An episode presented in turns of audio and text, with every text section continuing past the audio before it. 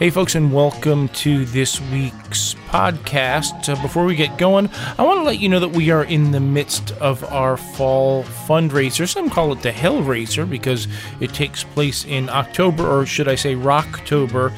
Uh, it is something we don't really spend a lot of time on the air pitching and doing that stuff, but there is some new gifts that we'll give out and uh, premiums for folks who pledge. So if it's been a while since you've pledged, if you're itching to support WFMU, head over to wfmu.org slash Michael. Click on the banner at the top of the page and to help support this program, this podcast, and Freeform Radio. So, our guest today is Bruce Belland of the Four Preps. Uh, born in 1940, no, 1936, he might be one of the um, the guys with the most experience I've ever had uh, on the program, and he's sharp as a tack here. So uh, look out. There's a lot of very interesting things about this band, about who they cross paths with, uh, and about their sort of trajectory in Hollywood. Uh, his brand new book has just come out, and you can head over to brucebelland.com or the4preps.com and get some information about it. Super uh, interesting book and nice sort of you know all, i love how these books sort of tell the history of america in some ways you know what people were doing in post world war ii uh, america is so interesting and the explosion of youth culture and uh, bands like this who were had feet in sort of different worlds and it really I, I, we talk about this in the the q&a a little bit but had he been born you know five years later or five years earlier his career would have been so different, I think. Uh, just curious guy, interesting guy, great stories. Uh, here it is me and Bruce Belland. Enjoy. Okay, there is uh, the four preps. That was a huge, huge song by them. And on the telephone right now is Bruce Belland, not only the lead singer of the four preps, but uh, he's a big shot author, and he's got a brand new book that I really enjoyed called Icons, Idols, and Idiots of Hollywood My Adventures in America's First Boy Band. Bruce, welcome to WFMU. Thank you, Michael. Good to be here, buddy. I really, really enjoyed the book. I don't say that every time. It was super interesting and a real slice into a window of show business that part of which was a real revelation to me. So, to start off, you're born in Chicago, 1936. Your dad is a minister. And from what I read, it really seemed like your singing talent was apparent from a very young age. Is that right? Yeah, that's right. Actually, I sang my first solo at age four in a, in a uh, morning worship service. My dad drafted me to sing Irving Berlin's new song, God Bless America.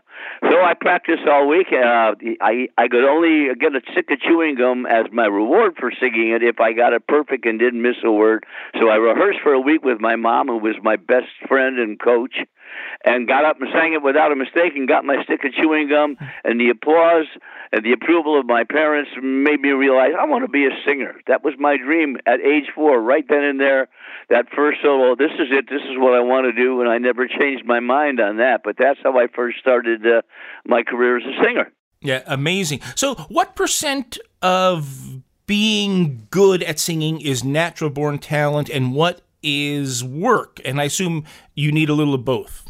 You do need a little of both, and I think most particularly the natural born talent serves you without a whole lot of further ado if you're a single artist. But if you're a quartet, as we were, uh, it's going to take some work to to blend, to think together, to harmonize, to realize uh, whose voice goes where, and and so forth, and enunciate the phrases together. So, it, I you know one of the comments I've had about the book, Michael, is that boy, you guys, you didn't just fall into it; you worked like crazy, and we did. We all had day jobs. We'd meet to rehearse at twelve midnight and rehearse till two or three in the morning, and then go to our day jobs the next day.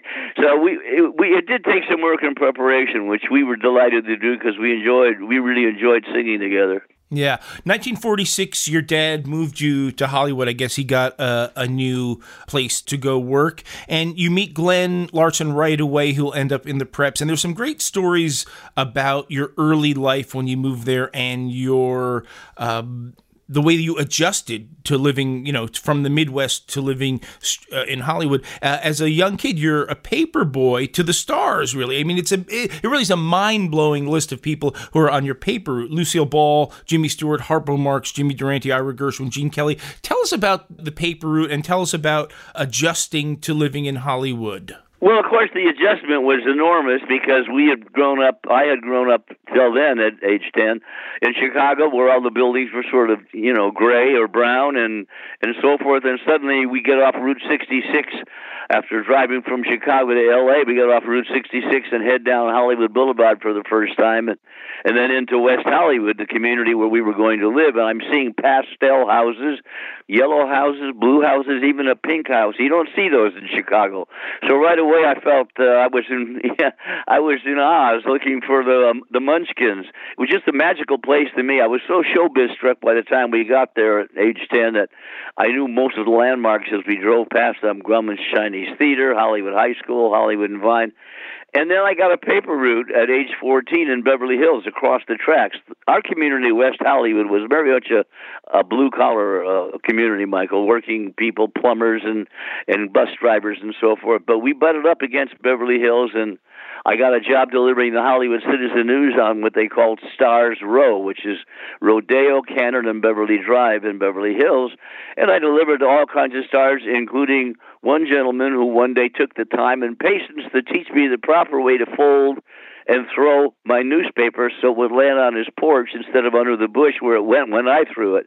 And he gave me 15, 20 minutes of instruction on the aerodynamics of folding the paper properly, how to throw it. I thanked him, and as he headed back to his house, I realized it was Gene Kelly. So there you go with a guy that took this time to teach a little paper boy a thing or two, and that was the beginning of my lucky exchanges with stars uh, from then on. Yeah, it's it's an amazing time, I guess, to be in Hollywood, to be right in in the middle of things. Uh, at age fifteen, you go see the Mills Brothers, and I've always thought Donald Mills was one of the great lead singers. Period. Absolutely, uh, absolutely. Yeah, you sneak out your window and you go see all these nightclub acts. What were some of the best of them? And is that sort of the spark that sets off this idea of forming the Four Preps? Yeah, no question of it. Uh, we lived two blocks from the Sunset Strip where Ciro's, Mocambo, Trocadero, Interlude, Crescendo, all of the world famous nightclubs were not far from my back door. And after my parents would fall asleep on Saturday night, I'd get up and sneak out the back window and go up to the Sunset Strip and charm my way into the backstage areas of most of the nightclubs. And I watched uh, one of my favorites was a, a guy many people remember anymore named Billy Daniels who had a big hit called that old black magic. And I watched him work a couple of times and was very influenced by his style. The Mills brothers of course. One night I'm up on Sunset I work up my nerve I sneak backstage behind uh, Ciro's and the stage manager, of course, catches me the moment I walk in, but I charmed myself into his good graces and he let me stay and watch the show. And there they were Mills Brothers, who I had, Michael, I had worshiped them, idolized them since a kid. My mom played them around the house all the time during the war, and I loved their sound. So I got to watch the Mills Brothers, and that really, on the way home that night, I said, That's it. I want to sing harmony. Uh, and another influence on us, we saw a great act. I saw a great act called the Will Mastin Trio, which was where Sammy Davis first started to perform. His father, Sammy Davis Sr., and and Sammy Davis Jr. and Will Mastin was Sammy's uncle, so it was the Will Mastin trio. And the thing I noticed is that Sammy, in particular, combined comedy, impressions, and parodies, and comedy with his great singing. And I said, you know, when we become performers, I want to entertain. I want to be funny as much as sing good music. And so his act really had an influence on me. So many of those greats that I watched in those days, Louis Martin Lewis, and I idolized Louis. So it was a great influence. It was a great way to grow up. I wouldn't have gotten that education, Michael, if I'd been living in Des Moines. You know, having to be living two blocks from where it was all happening. So I was a lucky guy in that way.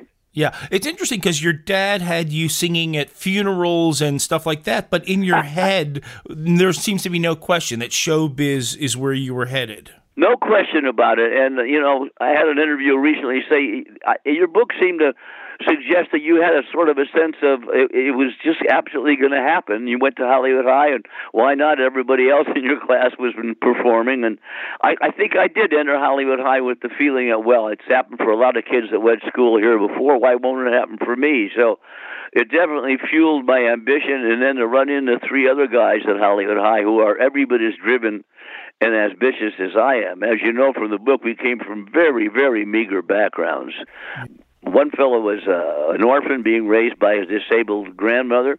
Uh, one fellow was being raised by his widowed mother, who was a waitress at night up on Sunset. Uh, and so we were from, and of course, pastors, ministers don't make a lot of money, so we were very driven, and as were a lot of kids around us at Hollywood High. But there's no question that atmosphere, and we were walking distance from Paramount Studios and Columbia Pictures and NBC, so we're surrounded by the business. We're surrounded by kids who are already performing, some of them in in movies and and uh, on the radio. So yeah, it was uh, it was destined to happen. It wasn't taking no for an answer. yeah the the book gets into some interesting times when your dad, the the the real serious minister, and really had this idea that you would use your vocal gift in a religious affiliated way. So that sort of you know give and take with him. What was that pressure like? Well, you know, it uh, at first it was rather intense, and when I was when I was younger, of course, I had to do what my dad said to do. But an interesting counterbalance to his kind of strict regimen and and and and requirements uh, of me was my mom, who was a free spirited, uh, joie de vivre oriented lady who saw the funny side of life, who absolutely loved music. I spent every day uh, of my young life on the piano bench next to her, singing my lungs out, and she would coach me on how to sing and how to project and how to pronounce the words. And my dad would walk through the room hearing me sing and say, "Well, that's it. He's going to be a gospel singer." Well, at first, when I was eight and nine and ten and twelve, I did what he told me to do. If he wanted me to sing in a funeral, that's what I did. But when I got into my rebellious teenage years, sixteen, seventeen, and eighteen, and a thing called top 40 radio came along, I was hooked on all of that. And he was wanting to teach me more and more sacred songs to get me involved in a career as a gospel singer. And I wanted to sing pop. I wanted to sing Mills Brothers and Bing Crosby and later on, you know, Little Richard and so forth. So ultimately, it led to a showdown when I was uh, in my late teens and we were off for our first professional engagement out of town. I had to tell him, this is it. I'm going into a full time career in show business. And, uh, it estranged us for a while, but uh, the love was very deep between the two of us. I had enormous respect for him. I don't want to suggest that I didn't. He was a very charismatic man, a very disciplined, very elegant man. But we saw life differently and what, what we wanted to do. And finally, in later years, he accepted the fact that uh, even though I was in the wicked world of show business, I was a pretty straight and narrow guy. So I think he, mm. he got okay with it towards the end. It's that's super interesting. I'm sure that's was on your mind, you know, a little bit, you know, every day as you kind of went through your career. So there's a vocal blend that I think is very unique to the four prep sound and it's I'm not really an expert on this at all, but just to my ear, I, it's very different than every other vocal group. Can you, you know, it's not the Four Freshmen, it's not the Beach Boys, it's not the Kingston Trio. Can you help me understand what it is? And is it something that was organic or is it something that you designed? I, I think it was a little bit of both, Michael. I, I think that uh, we set out with very specific thoughts in mind, and and also to a degree, you uh, you are sort of directed in what sound you get by the sound your voice makes. Everybody's vo- you know born with different pipes and different sounds and different timbres to their voice. Uh, and the sound we got, Marvin, our high tenor, we put the melody second part down. So that right away made us different than the lads, for example, who, as a rule, had melody on top. We were more traditional, uh, kind of barbershop quartet in that we had melody second part out with a tenor part above it. Marv, having been a former Mitchell uh, choir boy uh, as a boy soprano and had been in Bing Crosby's movie and so forth, was really a, a seasoned and experienced singer he knew how to sing both the bel canto, which is the big bravado tenor part, you know, loud and blustery, and he knew how to soften it to a lovely falsetto. So a lot of that sound that we had adjusted from song to song was Marv's Marv's influence up on top. He uh, he had great flexibility in his voice and his sound. As far as harmonically, interestingly enough, Michael, two of the two of the guys with all the hits we had and so all this success, two of the guys in the group never learned to read music. Glenn Larson, our baritone, and Ed Cobb, our bass, but they were such natural harmonizers that we would sit down to put a song together with our arranger, and sometime before our arranger could even play for Glenn, what his baritone part was going to be on Moon River. Glenn had psyched it out and kind of knew where it was going to go. He just naturally fell into it. Mm. So it was a combination of, of spontaneity, of natural singers, uh, of a guy with a wonderfully flexible vocal quality on top. And uh, we also sang every kind of music imaginable from, you know, calypso to rock and roll to Latin to Burt Bacharach songs. So we would sometimes change and modify our, our songs, as you may know when you listen to them, uh, uh, to match the song we were doing. So in some cases we built it kind of operatically. In some cases, like 26 Miles, thank you, we'd lean back and just have nice, easygoing harmony. Yeah, gotcha. So you get signed in 1956 to Capitol, huge label with the greatest uh, office building you know ever ever constructed. and it's amazing how fast you guys get into show. I mean, it's it's it's like a whirlwind. You know, pretty quickly you're on, you tell the story in the book. You're on TV with Frank, singing with Frank Sinatra and Bing Crosby and Louis Armstrong. You're 19 or years old or so. How are you dealing with this crazy whirlwind? Well, mostly in wide-eyed wonder. I mean, as I, I think that chapter is titled "Here I Stand with Crosby on my left and Sinatra on my right." Well, that and you know the crazy thing about it, the wonderful, ironic thing about it is that we hadn't had any hits when we got that show. But when we first began to record for Capitol, still in our teens, we ran into two agents at MCA who were up and comers, very ambitious guys. A fellow named Ned Tanen who ultimately become one of the best studio heads in the history of film, and Jerry Perenchio, who became one of the wealthiest men in America. But at that time, they were two young strivers, and we were four young strivers. So we joined forces, and even without a hit, because of the power of our act, we had a very polished act combining comedy and good singing.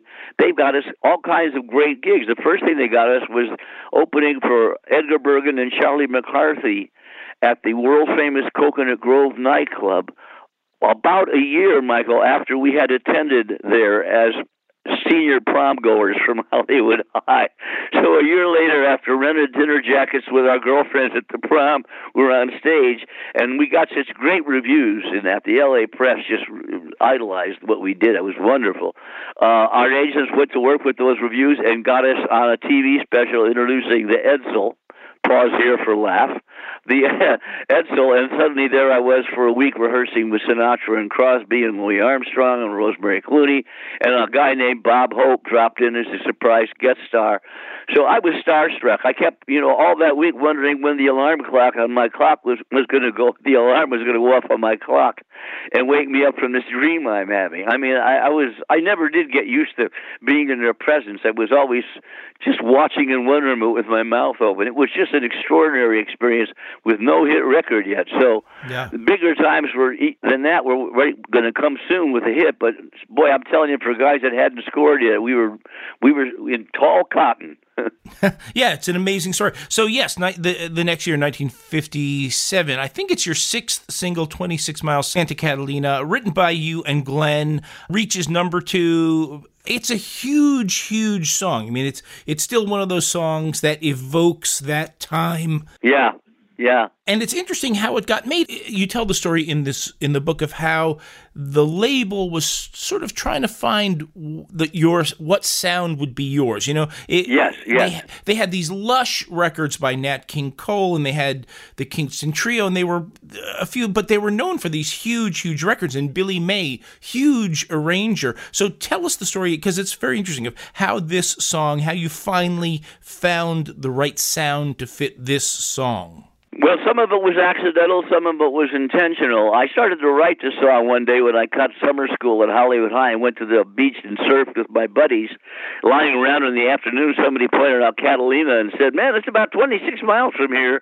And I picked up my ukulele. I always took my ukulele to the beach with me. It was a chick magnet, you know. Hmm. So I started to sing 26 miles across the sea. I don't know where the melody came from. It just came to me. And I wrote about half the song at that point, and then now uh, two years after that, uh, we're with Capitol Records searching for a hit. And Glenn and I sit down and shout the song and write a couple extra verses and put some new lyrics in and finish it.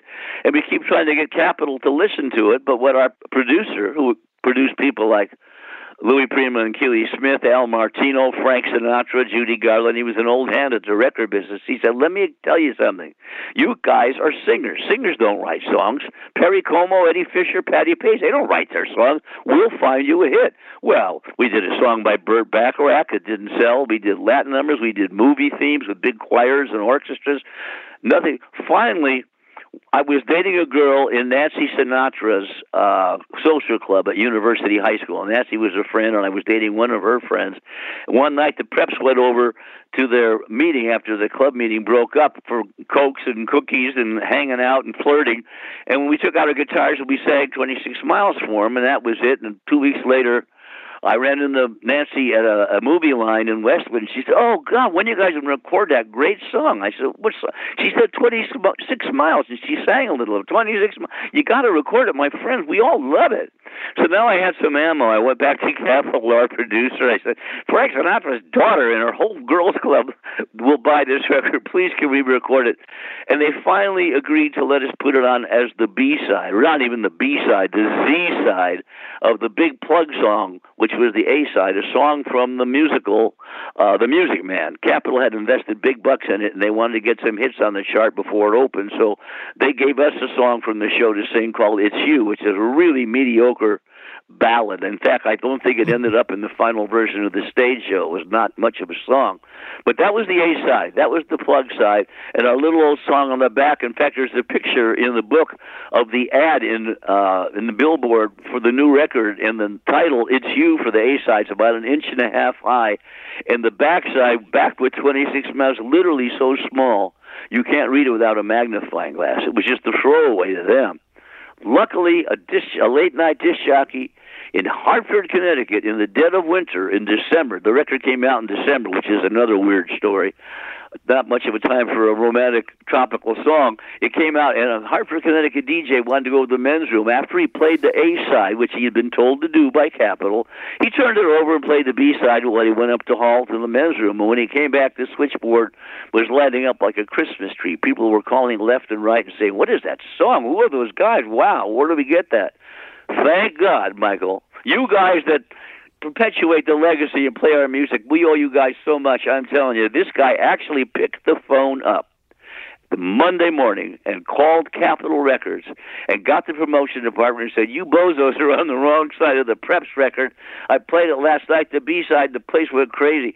Thank God they listened, they heard, they told their field reps to turn the old record over, so the B side is the hit, and then we were off and running. What what musicians are on that session? Well, that session was unique. The, that's another strange thing, which shows demonstrates how uh, how sort of transitional a group we were because the A side, the song from Music Man, was a 16 piece orchestra conducted and arranged by Billy May. It was a big band, romp. got a 40 swing. The backside, B side, Catalina, when they agreed to let us do the song, they also agreed to let us pick our own backup band. So when we finished "It's You" that night at the session, all the hip guys packed their horns up and left, and in walked five hillbilly. hillbilly musicians from Bakersfield, a great guitarist named Joe Maphis. He invented the double necked guitar, which became quite a quite a hit. Uh, and his four buddies from Bakersfield. They played in bars in Bakersfield for years, and they were on a, a local TV show on Saturdays called the Town Hall Party, which was country music. And we saw them on the show and loved them and invited them to play for us. Actually, Ricky Nelson was the one that turned us on he was a buddy of ours, and he said, "This guy Joe Maphis, man, you got to hear this guy."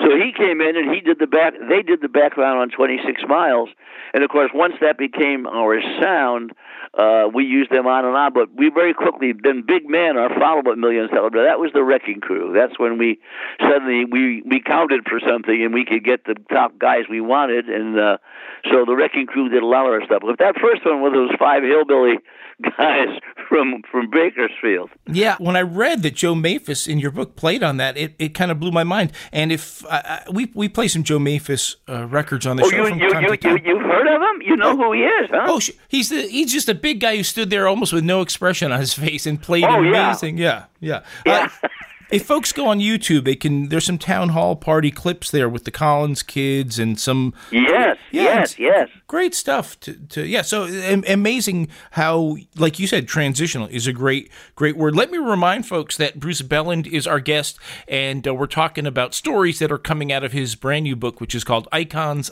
idols and idiots of Hollywood My Adventures in America's First Boy Band. And you make it clear over and over again in the book that the idiots are the four preps, basically. yeah, well, we were young and impulsive and headstrong, and yeah. Well, there were a couple other idiots too. There was a Columbia yeah. movie executive we made. And I, you know, I don't want to call Capitol idiots for fighting 26 miles for a full year, but I wish they'd been a little more open-minded about that too. But that that doesn't make them idiots, I guess. But oh yeah, well, there's believe me, there's a fair share of idiots in every business, including show business, and uh, I talk about some of them. And yes, many of them were us doing things on live television to signal our girlfriends at home, which were pretty outrageous, but uh, we got away with it. uh, around this time, you guys end up on the adventures of Ozzie and Harriet, which is a television show that was gigantic. I mean, I think maybe folks don't remember how huge uh, that show was. Eventually, you become a regular on that show, and you guys are singing with Ricky Nelson. It's an amazing time. You guys had 13 different songs on the Billboard charts between 1956 and 64. So, explain it to folks who weren't there. How big were the four preps at their biggest? Well, I, you know, I, I guess we were one of the uh, two or three top groups for some time there. I know, uh, particularly, we had our single hits, which put us in a certain strata of show business. But in the recording business, as I'm sure you know, you're really not a success until you get a hit album. I mean, everybody can get a hit single or two. We hadn't had a hit album, but when we did get our hit hit album, it was a live in person album of a college concert. Well, of course, the minute you get a live album of you in concert and it's a hit, your your bookings is soar because people want to hear want to see in person what they heard on the record. That was the peak of our career. Once we had the first one, Four Preps on Campus, the live in concert, and we made two subsequent albums in a row after that that were also live performances. I think the only group of our genre to do three straight uh, in person albums, our booking shot up. So we would do 150 to 175 concerts a year for three or four years between 1962 and 65. Uh, and and most of the polls we tied with Peter, Paul, and Mary for the top college concert attraction. We had our own airplane with our caricatures and our name on the side, and you know we were living the high life. And they're really, you know, we had grown up singing in nightclubs as we, you know, we began at the Coconut Grove for goodness sake. But we got so absolutely nuts about college concerts that we we did very few nightclubs after that. We did mostly college concerts, which are a much more controlled situation. You don't have drunks heckling you or cigarette smoke to deal with or people complaining about their meal to the waiter. So we loved the college concert things, and that was that was we were flying the highest, pun intended, at that point with our college career. I think you're right that it's important that you guys had the live records because that is where the humor and the full entertainment package that you guys offered really came through in those records. And uh, you can hear there's all these impersonations you do and you make fun of each other. And it's very relaxed and very natural. And you can just tell the audience are just as kind of eating it up. And it sounds very unique also to the time I, I guess it was, yeah. And you know, we now and then have a chance to catch some of the other groups in their shows. They were great and they sang great. But as I said in the book early on, uh, we decided we're gonna we want to be called entertainers. We don't want to be called just another singing group. We want to be entertainers. And I, having grown up, as I told you, watching people like Sammy Davis perform and do impressions and stuff, there's no way, being the ham that I am, and I guess I have an affinity for impressions, that I'm going to get on stage and play it straight all the way through a show. Plus, then I feel the, the fact that on stage I'm five six, and I'm standing next to my friend Eddie Cobb, who's six five. So right away you got comedy. They're just looking at us. Uh, and as I say, we from the beginning we love to do impressions. We worked so hard on those impressions. We'd sit up for hours trying to get just the right inflection to imitate the Kingston Trio or the Platters or something. And when we got interviewed, we got reviewed uh, by the Herald Examiner, that great review at the Coconut Grove, and again in Life magazine. They mentioned that these guys are entertainers. They do comedy and music. And we took great, great pride in that. I still do to this day. I look back and say, if there's one thing that distinguished us from all the other groups, it was that we put on a well rounded show with as much comedy as music. Hmm. Yeah, I, I think there's like a great confluence of time and place in, in, your guys' career. It's, you know, you're in the film Gidget. You guys were sort of ambassadors of this kind of myth of sunny California that exploded. Yeah, yeah. yeah, after the Second World War, people wanted to go and live a different life, sort of, and you guys were part of that. There's kind of a monkey wrench that gets thrown into all of this, uh, and it's one of my favorite parts of the book. You guys get drafted, you end up in the Van Nuys National Guard, and everything's cool for a while until you end up getting unexpectedly really called up to active service. And there's so many accounts of the Second World War or the Vietnam War. I think people forgot that for a long time there was a draft uh, before people were being sent overseas and people had to serve. And so you guys, you're service particularly is is emptying um, latrines out of airplanes. It is not in any way glamorous, and it is an amazing part of the story. And what's more amazing about it is at a certain point, you guys figure out how to play a full run of shows in Las Vegas with George Burns while you're on six day active duty from like six in the morning to four p.m. at night, and then you go to Las Vegas play show, and then back emptying latrines the next day. Uh, that was one of my f- absolute favorite parts of the book? Well, you really have read the book. I love guys like you that do their homework. This is great. Thank you. uh, uh, yeah, and you know when it was happening, I mean, we we had a top ten album and a top ten single. We finally got a coveted uh, booking in Vegas, which we had been trying to get since the beginning. Now we're going to be in Vegas with George Burns and Carol Channing, and as you say, Berlin crisis happens. McNamara talks JFK into activating some National Guard units, including our unit, and suddenly we're on full time active duty in Van Nuys while co-headlining Las Vegas. Well, we had our own plane at the time, and we got permission from the base commander at four o'clock when our duty was over to jump on our plane and fly to Vegas, get out of our dirty fatigues, put on silk tuxedos, go out and be stars for the evening, get back on the plane the next morning, and fly to Van Nuys for military duty. And yes, it's true.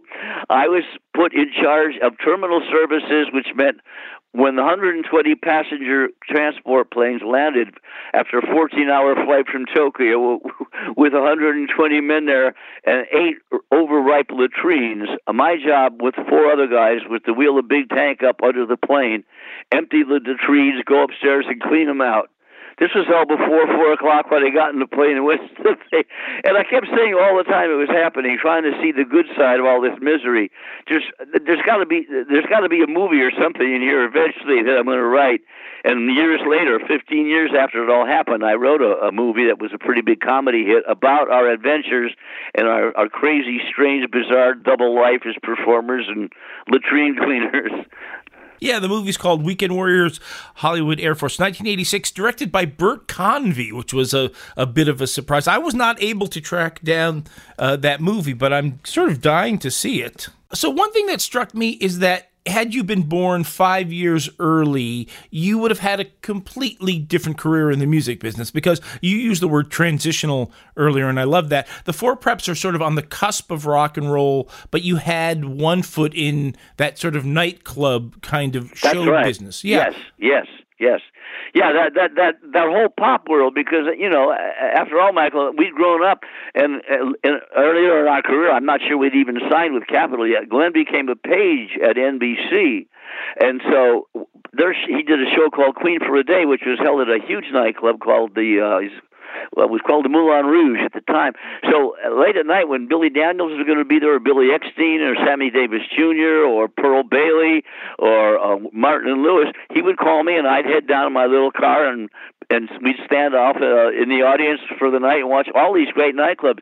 So we were influenced number one on the big band sound, okay, in nightclubs, the whole nightclub proscenium art situation, uh, that we fell naturally into it. And when we first began to perform, uh, we did a lot of nightclubs around the country, and most cities of any any any size at all had at least one nightclub featuring record acts. These were people who made records, and they'd come through their hometown and play for a week or two weeks, and the local musicians would all be in the band behind them. Many of them were music teachers from the local high school and college who'd play in the nightclub at night. So, I mean, most of the towns through the Midwest had at least one nightclub, in some cases a dance pavilion, which is kind of the same. So we grew up in that tradition: big bands, nightclubs, uh, liquor, cigarette smoke, and then suddenly along came the concert field. But we were very much a product of that, and made the general transition into, I guess, soft rock. One could call Big Man uh, kind of a soft, polite, vanilla rock, but uh, rock and roll we never were. We tried it on a terrible record we made before we had a hit. It was pretty embarrassing. Well, it's interesting because as a teenager, you know, you idolized the Mills Brothers, and then five, ten years later, the types of bands that teenagers were idolizing were so different, you know, in just oh, a yeah. sh- short period of time. yeah, and I, and I assume you sort of saw all of that change coming, and you could see that the Four Preps were uh, trying to adjust their sound. Uh, like 1963, there's the Greatest Surfing Couple, uh, a great B-side that you and Glenn wrote. Is that one of those tracks with the Wrecking Crew? Oh yeah, oh yeah, absolutely. That yeah, we got we got a little desperate after a while when we had all the hits and all the high living, and suddenly we weren't in the charts for a while. So we tried a lot of things. Oh, the greatest surfer couple. I can't believe that's out there for people to hear. That's really embarrassing. It's so embarrassing. It's so maudlin and over yeah. the top. But you know what was happening? I mean, I'm sure you could understand this. Were things like "Tell Laura." I love her. All these songs about, you know, uh, Mack the Knife, all these songs about people dying and tributes to people that. And so the greatest surfer couple wipes out on the pier, and we wrote a song. We tried to sound like the Beach Boys. It's embarrassing. I wish I had, can we edit this part out? oh, I love I love that. I think you've got it all wrong. I'm on your, you know, yeah. I think that's going to be, you know, what you're what you're known for. Forget 26 miles. Oh, well, sim- Similarly, a year later, and help the word "help" is is is connected because you guys have the record "A Letter to the Beatles," which you co-wrote March 1964. Obviously, the British invasion is happening. It does borrow. You co-wrote it, I say, but it does borrow liberally from "I Want to Hold Your Hand." It's a, it's a fantastic record, and it certainly points to the changing times and who your uh, you know they're your new label mates, but they're also your your competition. Yeah. So th- there's a great story of what happens to that record as it's slowly rocketing up the charts. Yeah, well, you know, as uh, as the book indicates, you know, we we through our career did had fun and poked fun at all kinds of fads and trends from Mother Teresa to cannabis. I mean, we we covered whatever was popular. We'd have a little fun with it, including Elvis, including uh, Avalon and Fabian and so forth. So along come the Beatles, okay, and the, their marketing phenomenon, this juggernaut called Beatlemania. So Glenn and I had a songwriter under contract at the time who had written a song called "The Letter to Hayley," which was a letter to Hayley Mills from a lovesick teenage boy, and she answers back, you know, send money for a fan club card. So we took it, and then here come the Beatles. We said, okay, let's have a little fun with Beatlemania and fan club cards. And we write a song about a girl who writes writes the Beatles and says, "I love you, I love you, I always will love you," and they write back and say, "Thank you very much, but send twenty five cents for a fan club card." And by that time, we had not had a hit. Uh, we had chart record for two or three years. Then all the guys in the group, including myself, were embarked on other careers as well.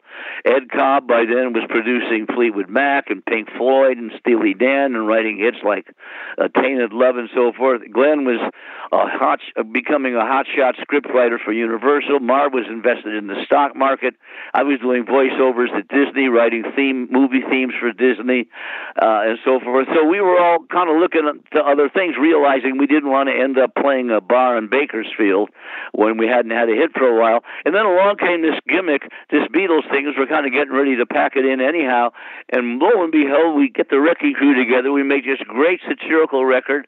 We do an imitation of the Beatles that is spot on Some people, by the way, have said over the years the reason it got pulled off the market is we hadn't got permission from the Beatles to use part of their song, which is totally false. I mean, by then we had done impressions with 10 or 15 satire songs inside. We knew about changing lyrics and getting permission from a publisher before you put a record out. So that is baloney. So the first week it comes out, and Son of a Gun is like number 80 on the top 100 with a bullet, which means it's hot. Um, we're, we're laughing. We had been kind of lackadaisical the last year or two about making a hit. Now suddenly it fell into our lap. Wow, this is fun. And the disc jockeys are saying, well, the four preps are back with tongue in cheek. Here they go having more fun. And they played it and they loved it. I had disc jockeys say, we're waiting for you guys to do something on the British invasion, and along it came. Well, we're on the road in New Orleans. I get a phone call from our producer at Capitol and says, "Are you sitting down?" Well, that's never a good sign when they start a conversation that way. Yeah, what's up? He said, We got a call yesterday from Brian Epstein in London who says, We have heard the Four Preps new record. We are not amused. We're very unhappy with it. And he said, uh, We're going to have to pull the record. And within 24 hours, they had issued a cease and desist order to all the radio stations not to play it. Uh, the same to all the retail outlets to get it off their shelves. And the record was gone. It disappeared.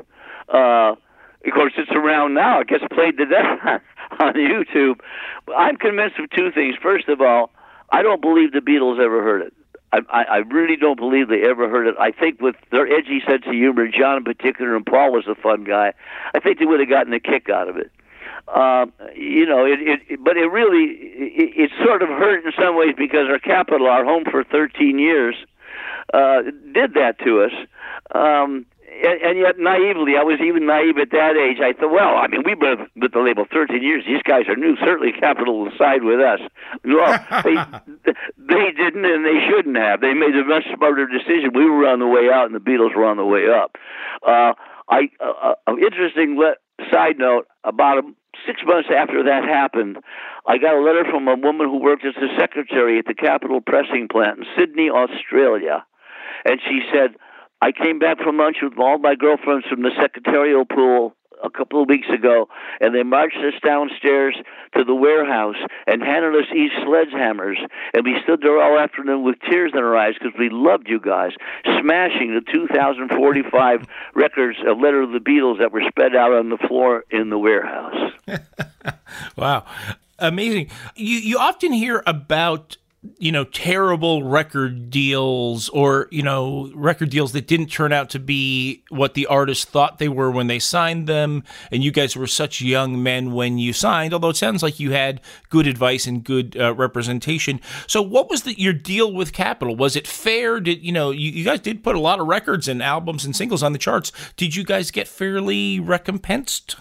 Un- unquestionably, no question. First of all, remember we went to Capitol under the aegis of uh, Mel Shauer, our manager, who represented Les Mary Ford, so he'd been down the road with Capitol for a long time. However, uh, P.S. Years later, I I always run into fellow artists from that era who say they got chipped and they got you know stolen from. So for the heck of it, I there was an uh, I think there still is an organization, kind of a detective agency, if you will, that tracks down whether or not record companies have been fair with their artists when they get commissioned by an artist to go after them. So I called him in New York and I said, boom, boom, boom, four preps. He said, what label? I said, Capitol. He said, forget it. I said, "What?" He said, "We've gone after them a half dozen times. We've never found a penny out of line." He said, "They're the cleanest company in the business. You're okay." Oh, well, that's that's sort of nice to hear, for a yeah. change. Yeah. well, you know, the first check I got from him, I bought a Corvette. Remember? yeah, you liked your cars. That's that's in the book. Uh, the we, we talked about how the sound was changing and how you guys were sort of starting to do your own thing and drift apart. There's an interesting single in 1967, Draft Dodger Rag and Hitchhiker. Now, to me, the A side sounds like it's a fake live record because the uh, eventually the master was issued without the you know, with the introduction, you can sort of hear it's in the studio. But the B side to me is so interesting because it's much more in that late '60s kind of almost like the association sort of a vibe. Yeah, uh, and yeah, your your, yeah. your blend, the Four Preps blend, the idea kind of worked really well with that. I think it was arranged by Leon Russell, so it really makes me think. Oh, it would have been interesting had the band, you know, Hitchhiker is a really interesting indication of where the band might have led had they gone on. That's very insightful of you. you. Obviously, you know your music, and you know years later, uh, I was in a reformed uh, a version of the group with Jim Yester from the Association, and having for ten years with him sung the Association hits. I never noticed this, but you're obviously musical. You pointed it out, and you're absolutely spot on. It's exactly the kind of harmony that uh, the Association sang, and of course, this is before they they were around, so we we kind of thought in the same groove. That's a that's a very, very insightful observation. Oh, that's, that, yeah, wow, that's good. And you know, the other side, uh, yeah, I'm sure it was a fake audience.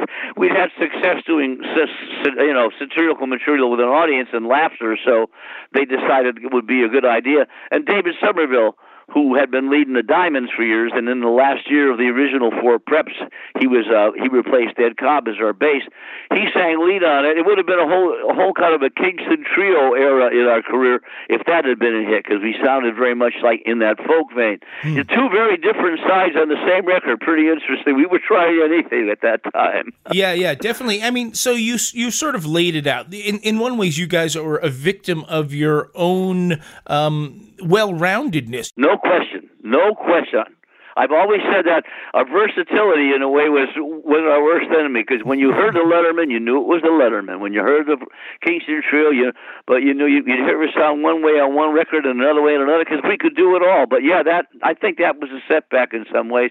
The thing that may have saved us and equalized that was that we did comedy, and that was interesting to people. Yeah, that was very unique to you guys. So you, you all went on and started doing your own thing. You went on singing, you wrote, you worked at NBC as an executive, you wrote theme songs. You uh, one of the interesting ones I thought was this song "Troublemaker" for Willie Nelson, uh, 1976. Uh, we heard that earlier today. Uh, such an interesting song. Tell me about writing that. Well, by that time, um, I was married with a family, but my parents, my dad was still a preacher, a minister with a congregation in West Hollywood. And I went over to see my mom one day. She fixed me applesauce pancakes once a week. And we were talking about them, and she said, Oh, she said, we drove home, Daddy and I drove home along Sunset the other day. This was in the 60s. And we said, All these communists out there lying around in the gutter and on the curb. I said, What do you mean communists? She said, All these communists, these people. I said, How do you know they're communists? She said, "Well, they're wearing the men are wearing beads and sandals, and they have long hair, and they haven't shaved." I said, "Mom, Jesus wore long hair and a beard and sandals. You don't judge somebody what they look like. Oh well, I'm, I'm, I mean, those people. So." You know, I, I forgave her. She was old at that time and yeah, pretty open-minded as a rule. So I, I got thinking about that and how we judge people by what they look like. And um, at this point, David and I were doing a lot of very strong uh, social commentary against the war in Vietnam, and I wanted to write something about one of the you know great peacemakers of history, uh, Jesus Christ, and so uh, I, I wrote that song, and um, David put it to music, and a guy named Johnny Darrell uh, was the, one of the first people who recorded a country artist, and it started to climb up the charts. Uh, and after it'd been out two or three weeks with a bullet, this is amazing, Michael. This could only happen in real life. They arrest the Manson family. Mm. And suddenly, this song I have written about someone who wears beard and long hair and sandals, but is really a peacemaker and a good person. Everyone thinks we're talking about Manson.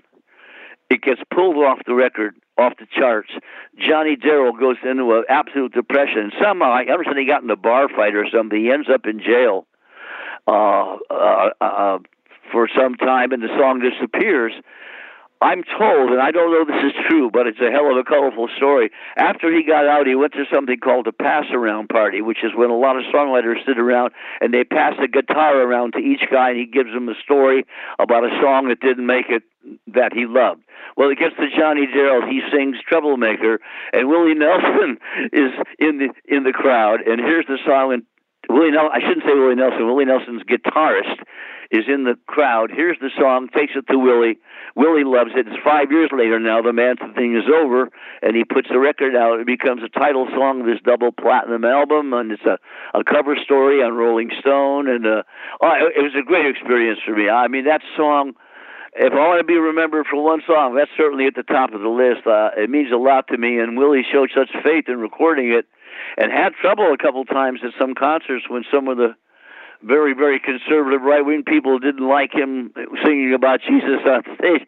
But uh, you know, it's a uh, it's a, it's an important song in my life and one that means a lot to me. Yeah, and that story's not in the book. Uh, that's that's an amazing story of how you've you've had some great luck and some misfortune. Oh yeah, oh yeah. yeah well, roller coaster. Having read ride. the book, you know how often the word lucky occurs. yeah, yeah, a- a- absolutely.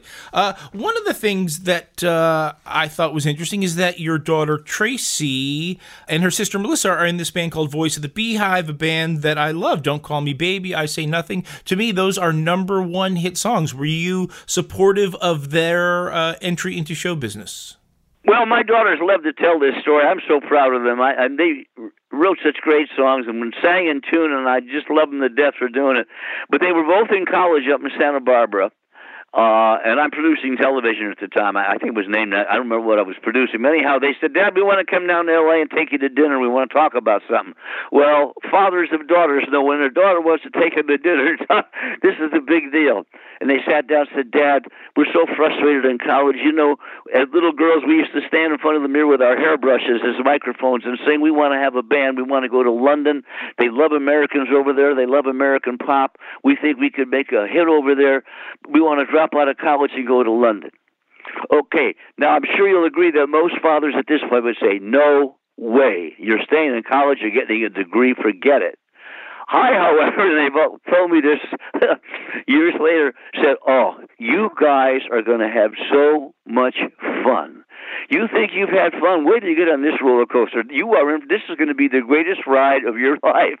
Good luck. and they went over there. and I gave them a little money, but not much. And they worked as waitresses and sang in the subway on weekends with their guitar cases open for money donations. And uh, one night they called me as they were struggling. They were living in a squatter's flat with a bunch of other striving musicians. They called me and I said, "Where are you?" It's noisy the background. They said, "We're at the Hard Rock Cafe having dinner." I said, "How could you get to the Hard Rock Cafe? You're you're working in a subway. It's practically starving." They said, "No, Richard Branson is, has taken us to dinner. We're signing with his record label." Uh-huh. And the next thing you know, yeah, Don't Call Me Baby, which is very much a feminist uh, anthem. Uh, they wrote a lot of social commentary. My older daughter wrote the songs uh, about climate change and about femini- feminism and, and, and so forth. I was very proud of them. I They never made it in the States. I'm not sure why, but uh, they were very popular over there. And a few years ago, did a reunion show after about 15 years away and sold the places out. And so it was a, it was great to, to live it uh, again through them. I'm very very proud of them, and they didn't get screwed up with drugs or any of those things. They uh, they kept it pretty straight and lived a high life and had stretch limos and MTVs for a while, and now they're back to real life. One is a teacher, and the other one is an artist. Yeah, I also think it's lovely that it kind of bookends your relationship with your father, and you you sort of you weren't a hypocrite. You know, you were uh, gave them the encouragement and and love that they needed to to do their thing. I think that's important. Uh, the four preps did get back together in '89, and then again really from like the early 2000s until the the pandemic. So you've right. kind of been out there doing it again. I mean there's the four preps. You've done some acting some advertising some voiceovers. You were an executive. You've written scripts for tv and broadway and film and theme songs and now a, a book. Are you just like a crazy person who can't stop? What's what's you know what what what makes you do this I, I, Michael, I can't hold a job. I had to keep reinventing myself. You know. I see. Okay. I mean, uh, uh that's a modest answer. I, I, yeah, I, you know, I, I, uh, I, I do seem to be open to everything as a possibility. I, I, I guess you know, if you again, you did read the book, so you know that my father's speech to me really early on when I was a teenager, feeling like a loser, uh, that it's important to believe in yourself. Don't ever lose that self belief. If you let that go, you're in trouble. But don't let people chip away at it. So I, I my wife has always said you're so fearless. I don't believe the things you try. I guess so. I guess he implanted that self confidence in me. So I I do owe so much to my my mother, yes, musically, but my father in terms of, of self belief and confidence and uh, and and not giving up. So I, I'm just a lucky guy that some of that's in my DNA, I guess. Yeah, uh, yeah, it's super interesting. And like I said, we've just kind of touched the tip of the iceberg. Folks can go to what are your, your best websites? I think brucebelland.com and the4preps.com and get information about you and, and the band and this book, which is called Icons, Idols, and Idiots of Hollywood My Adventures in America's First Boy Band. Boy, this has been super interesting, Bruce. I really, really enjoyed it. Well, likewise. I mean, I, I, I, as I say, I love guys like you that have done your homework and ask intelligent questions. I'm, I'm told I'm supposed to say that it's available on Amazon. I don't know what that means because I don't own Amazon, but the book is available on Amazon. So there, I, my manager will forgive me now. I stuck in a plug. Good, good. We want to make sure your manager is happy. That's my main goal today. Let's hear Letter to the Beatles, if you don't mind, because I think our audience will completely get a kick out of it. Anything else we need to know before we hear this, what I think is a number one hit record? Not really, except thank you so much. As I say uh, time and again, it's guys like you who respect and, and continue the legacy of pop culture in this country that uh, enrich our lives, and I really appreciate uh, the chance to talk with you.